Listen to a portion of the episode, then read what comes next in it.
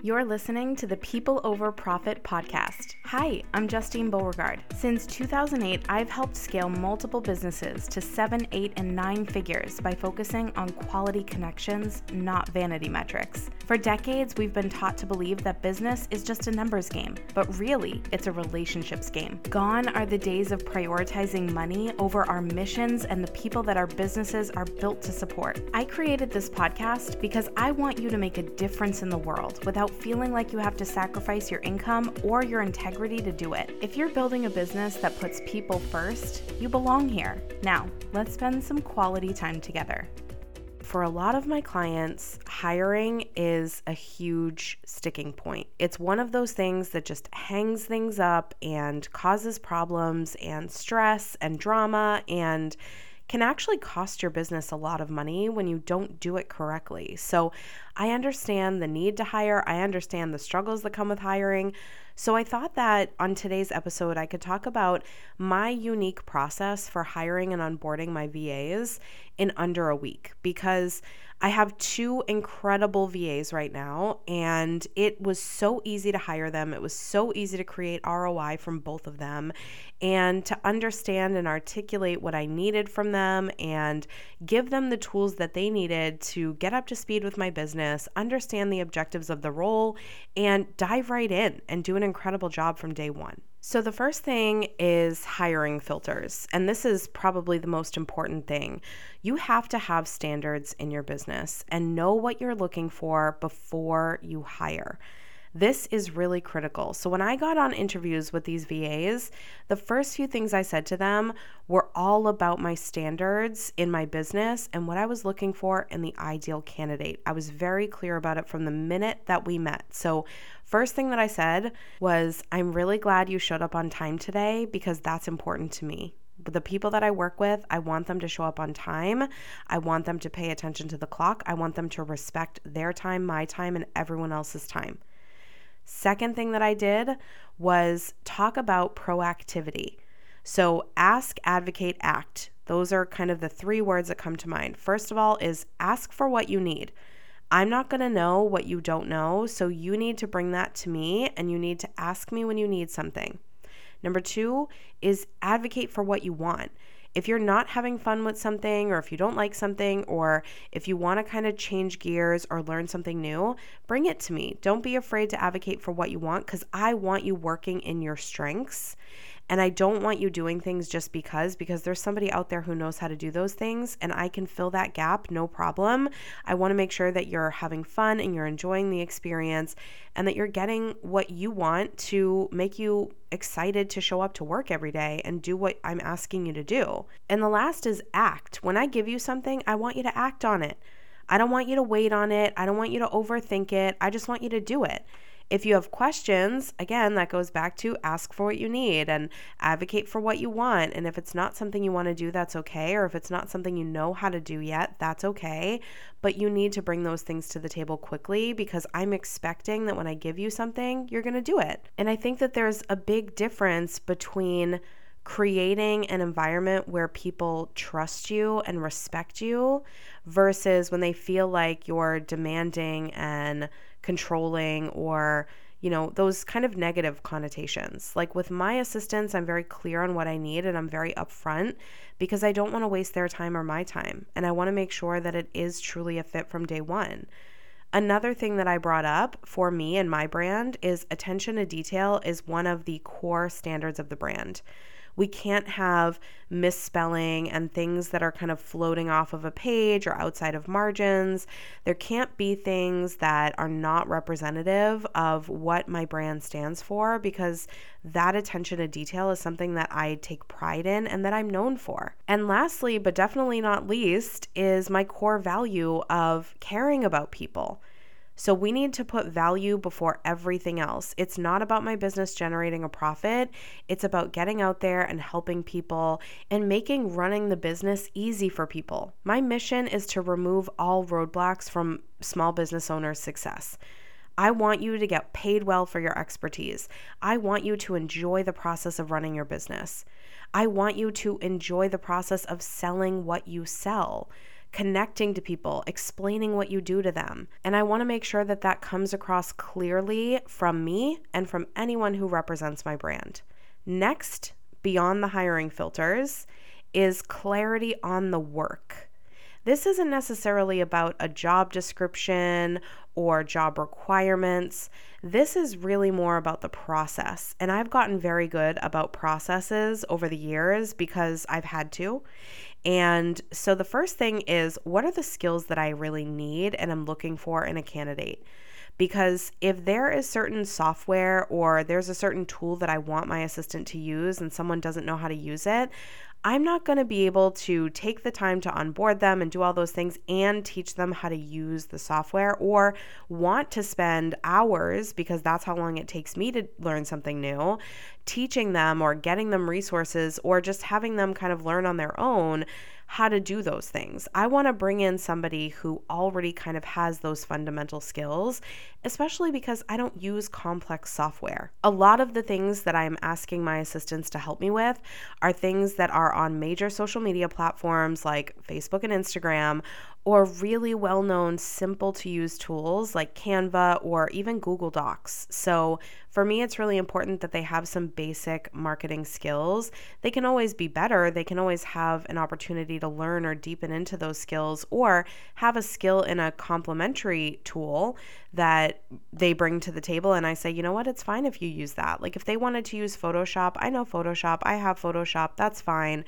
I prefer Canva because we can collaborate in real time and share links, and there's just less downtime between them giving me something, me giving feedback, all of that kind of stuff.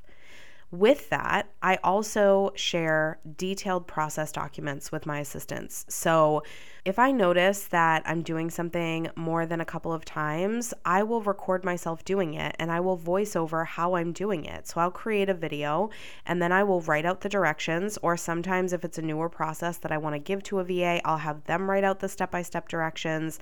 But I do it in a collaborative way. So all of my process documents live on Google Drive, so I can add them as a collaborator. They can tag me if they have questions. We can go back and forth on things. If they have changes or suggestions, to that process. They can put them in as suggestions and they can tag me in a comment. So everything becomes really easy to collaborate and get clear on exactly what needs to be done when and how. And the process documents are just one example of the templates that I use. I have weekly action templates for them and just a bunch of different documents that I give them to make sure that we're always keeping on track with each other. We're always in communication with each other. And communication is another one of those core values that's really important to me and that I value and that I call attention to often. Like, if you have questions, just bring it to me. No problem. I will never be upset if you ask me more questions than you think you need to, or if you bring something up that you may have missed in a document that's already there, I'll just point you to that document. Like there's no stress in asking lots of questions. I prefer it to you just doing something and then going back later and being like, oh no, I did this whole thing wrong. I just wasted three hours because most of those mistakes are easily avoidable through communication. And the last thing that I did to get them onboarded quickly is to think about the things that were taking me the most amount of time or the things that I didn't love that is already creating results. I wanted these VAs to take over what was already working for me. I wanted them to come in and do things specifically that I knew were going to help me generate income in my business, that were going to help me achieve my goals of visibility in my business. I did not want a VA to come in and help me execute on my wish list. I did not want them to come in and create more work for me. I did not want them to come in and do things that I was already doing efficiently because that doesn't make sense. I wanted them to come in and help me take over things that I knew would have a clear return on that investment.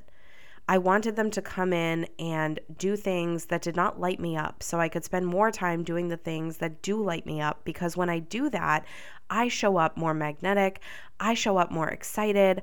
I show up and have more fun in my business. And that translates to all areas of the business. That translates to these VAs working for me and having a great experience working for someone who's happy and fulfilled, and my clients and customers who are working with someone who is really leveraging and leaning into her zone of genius all the time, right? That's what I want to be doing.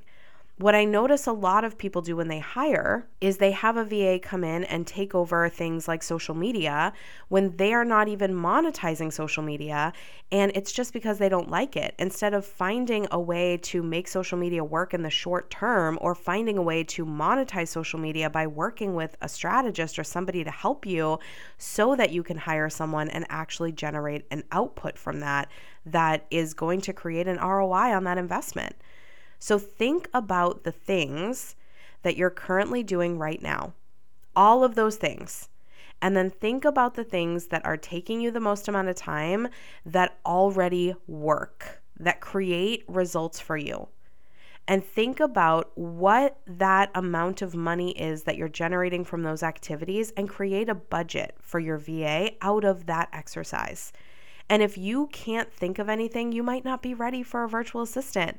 And that's okay because now you can have an idea of the things that you want them to take over and the results that you need to create to justify the cost of hiring someone. And that can become your new goal. And then as you do those things, you can start taking some of this advice on board and recording yourself doing some of those things and creating process documents and figuring out what you value and what your brand standards are. So when you finally bring someone onto your team, it's clear what they're doing, they're easily able to get up to speed and they're excited about the process because they're being given direction on exactly what to do and how so that there's no question. They just get to bring their unique flair and expertise to those aspects of what you're doing and know that you're going to be happy that you've hired them because they're taking over something that is already going to generate that income for you and already going to have that momentum behind it. And every person who is hired for a job wants to know that their job is meaningful and has a clear outcome so that their job isn't at risk of go create these results for me that I've never created myself. That feels really hard for someone to come in and have that responsibility on their shoulders as they're learning something new for a business that is not their own. So I hope that this episode helps you today in thinking about hiring and thinking about as a virtual resource, if you are one, what you want to show up and present to an employer to get hired, what types of questions you might be asking around some of these things I shared. Like when you interview with someone and say, hey, what are you looking for in terms of an ideal candidate? And do you have written processes or something that I can follow along with to make it easier for me to get up to speed? Or what are the non negotiables for you as a brand? Is it being on time? Is it having attention to detail and not making mistakes on things like contracts or proposals? Things like that. So, whether you are a virtual assistant trying to get hired and want to make the process smoother and increase your likelihood of actually being hired because you ask incredible questions, or if you've noticed that some things are taking you time that you don't love that already create results for you, how to start thinking about bringing on the right people to fill those roles and having hiring filters and more clarity on what you need and how to do it and justifying the expense of hiring someone or bringing someone onto your team as a 1099. If you found this episode helpful, feel free to tag me with your thoughts and feedback at Justine Beauregard Coach on Instagram or Facebook. And if you have ideas for future episodes, I'd love to hear them. Just send an email to justine at justinebeauregard.com. And if you haven't yet, don't forget to click that subscribe button and rate and review the show. Your feedback means a lot to me and allows us to keep learning and growing together. I'll see you next week.